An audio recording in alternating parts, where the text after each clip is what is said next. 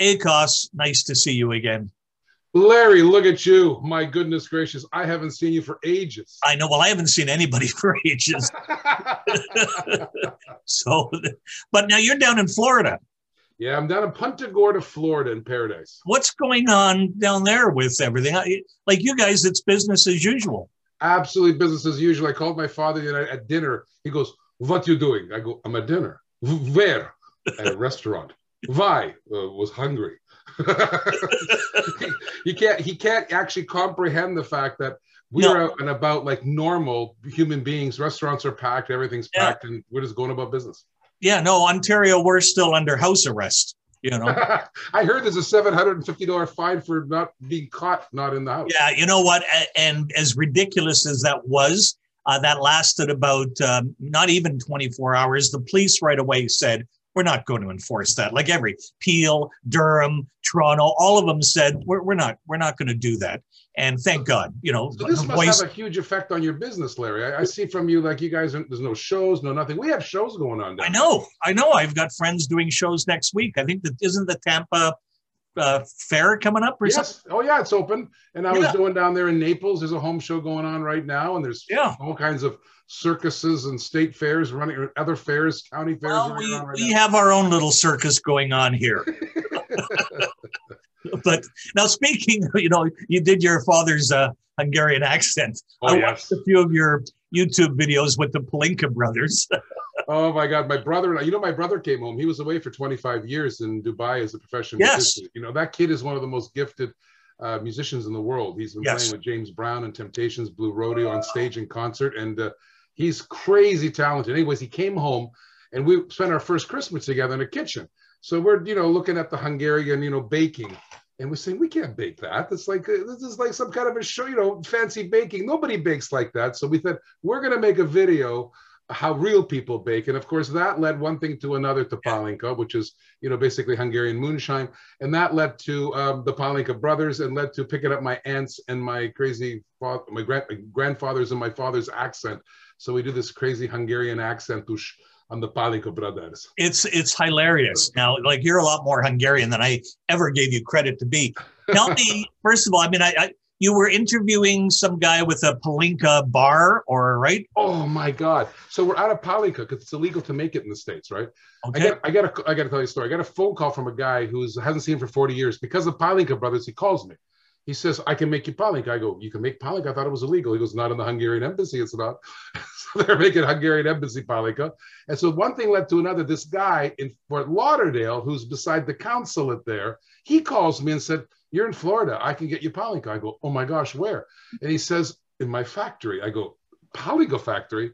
I got in the car. I drove straight, about an hour from here. I drove straight to his place. And the video is me encountering Bela at the Palinka factory. He's got a million dollars worth of equipment and he sells like a bottle a day. That's incredible. It's a hilarious video. I mean, you, you, I wasn't sure if he knew you weren't really talking like that, you know. Uh, that oh, he, he, wasn't. He had no idea. So he had no idea. So I walked in there like a Palinka brother. Yes. And then near the end, after drinking some Palinka, I switched. You know, I was so sorry for him because the guy, the guy's dying. The guy's dying. Like, yeah, he can't ship Palinka. He can't send all kinds of rules and regulations about that, but he's doing nothing to market it. And so I switched into a normal kind of voice. I go, I got to help you, you know. And he looks at me, goes, Where'd this voice come from? I go, This is my voice.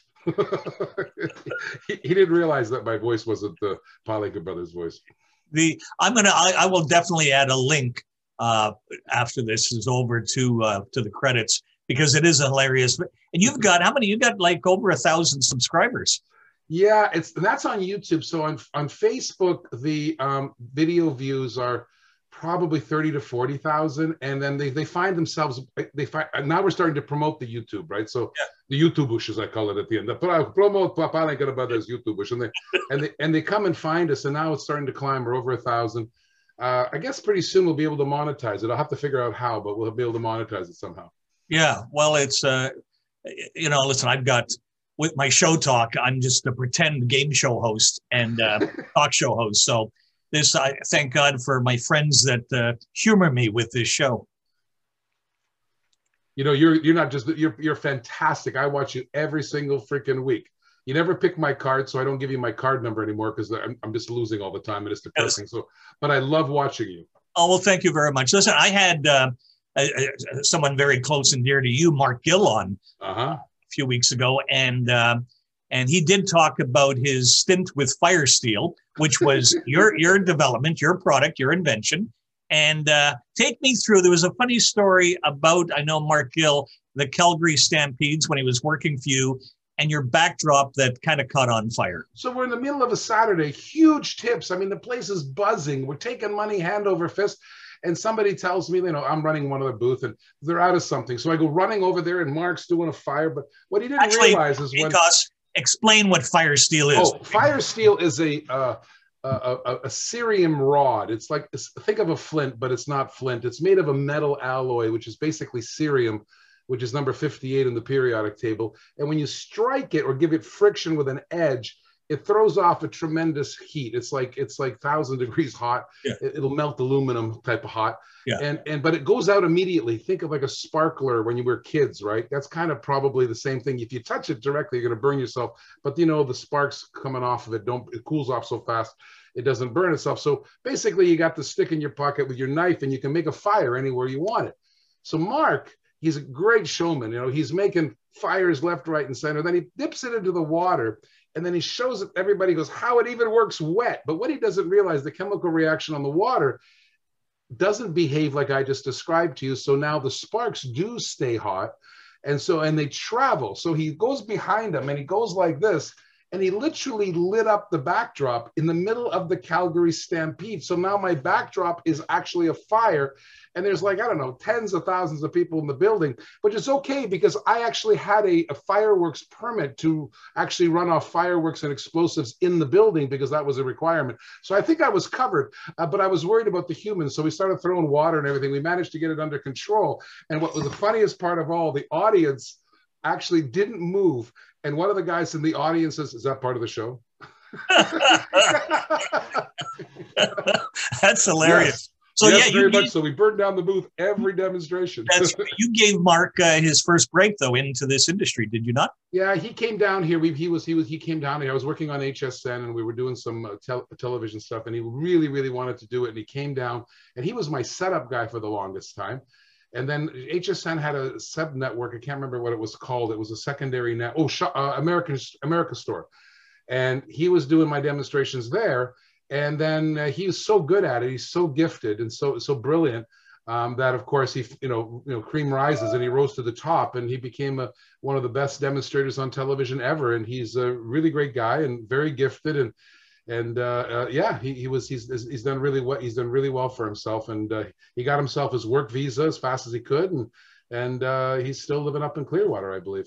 Now you're still doing uh, live demonstrations on infomercials yes. around the world, are you not? Yeah, I drifted off a little bit into the infomercial world. We had a huge success called Abra.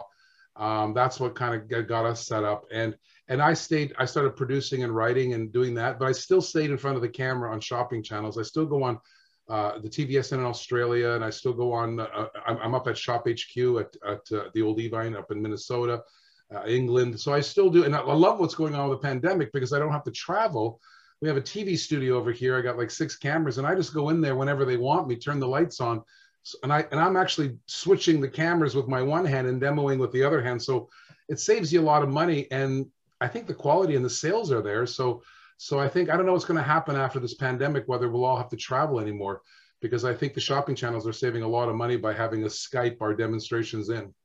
I think you know what it's amazing uh, the changes that I, I agree with you that will happen as a result of this because I think a lot of good will come of it as well. Because there was a lot of unnecessary travel, a lot of unnecessary right. tell, and a lot, you know, and and there was nothing worse than traveling. I mean, I never had to do it because I lived in Toronto when I was on the shopping channel, but being sent home from the shopping channel after a poor airing when you're from Florida, you know, or the vice versa when you're from Canada and you're at HSN, uh, there's nothing worse. Well, that only happens on the shopping channel. Other shopping channels, uh, you know, you're in Australia or something. There's there, uh, I'm going to say, a little um, uh, more patient with the. A little more uh, compassionate. compassionate is the word I'm looking for. Actually, I was in the green room once when Billy Mays was sent home. No kidding. I, I, I was with them, and and apparently, uh, um, you know, uh, the late I can't remember her name. Uh, the she was Italian. She was working in the kitchen or something. I can't. I want to know. I can see her, but I can't remember her name. You might remember. She walks into Billy Mays and says, uh, "I'm sorry, uh, Mr. Uh, but uh, you know your your presentation and your sales are not up to par. So uh, we're going to cancel your, the rest of the afternoon with uh, Tony Little tapes." And the look on Billy Mays' face. I, I'm set. That, he couldn't even process the information. being, yeah, being replaced by a tape uh, when you got replaced by a tape, and and I, I, think that was the last time he ever set foot in the door, though. Either too. He yeah.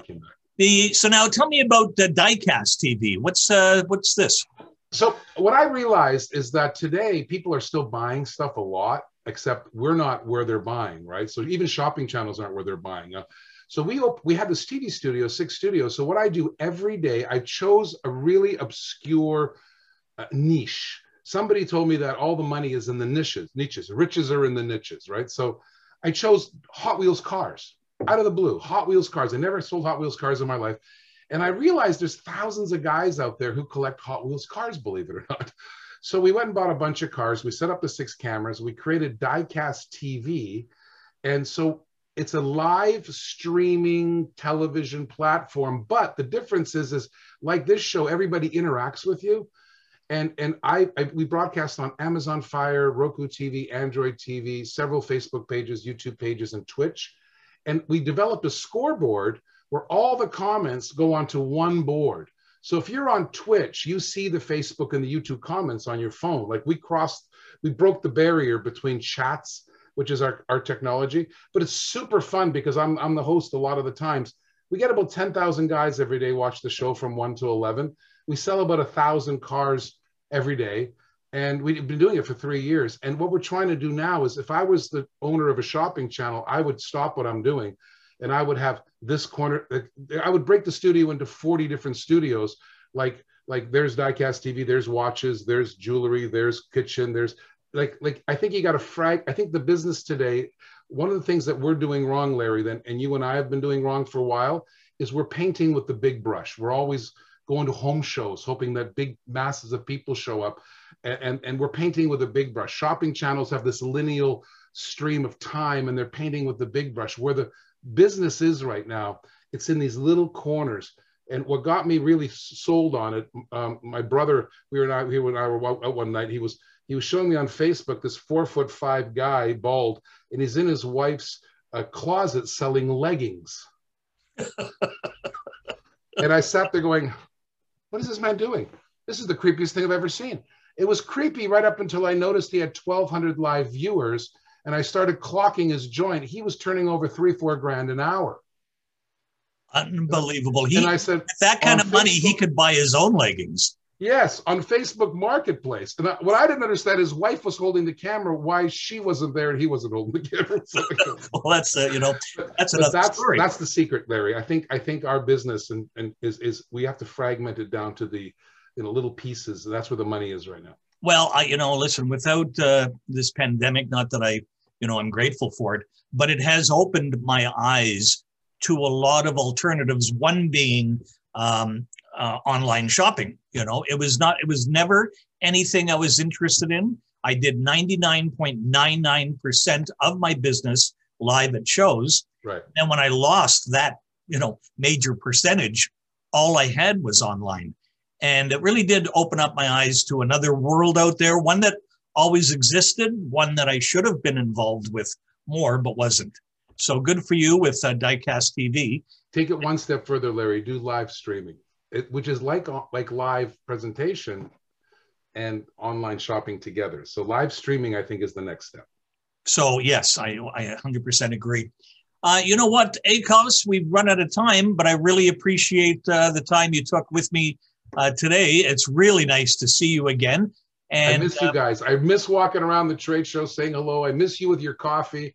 I miss you coming around the end of the day when I'm standing on the box and you telling a joke or something as you walk by you know, I love you guys, and uh, I really miss those days because uh, it was it was some kind of a closeness, brotherhood that that is lacking right now out there. Well, if we ever get out of uh, jail up here, maybe you could come up and visit us again, and uh, and it would be great to see you. I like to stand on a booth up there for you and pitch for you. That's what I like. Well, you know what? Wouldn't that be fun? Let's do that. Okay. nice seeing you. Nice talking to you. Love you guys. Take care.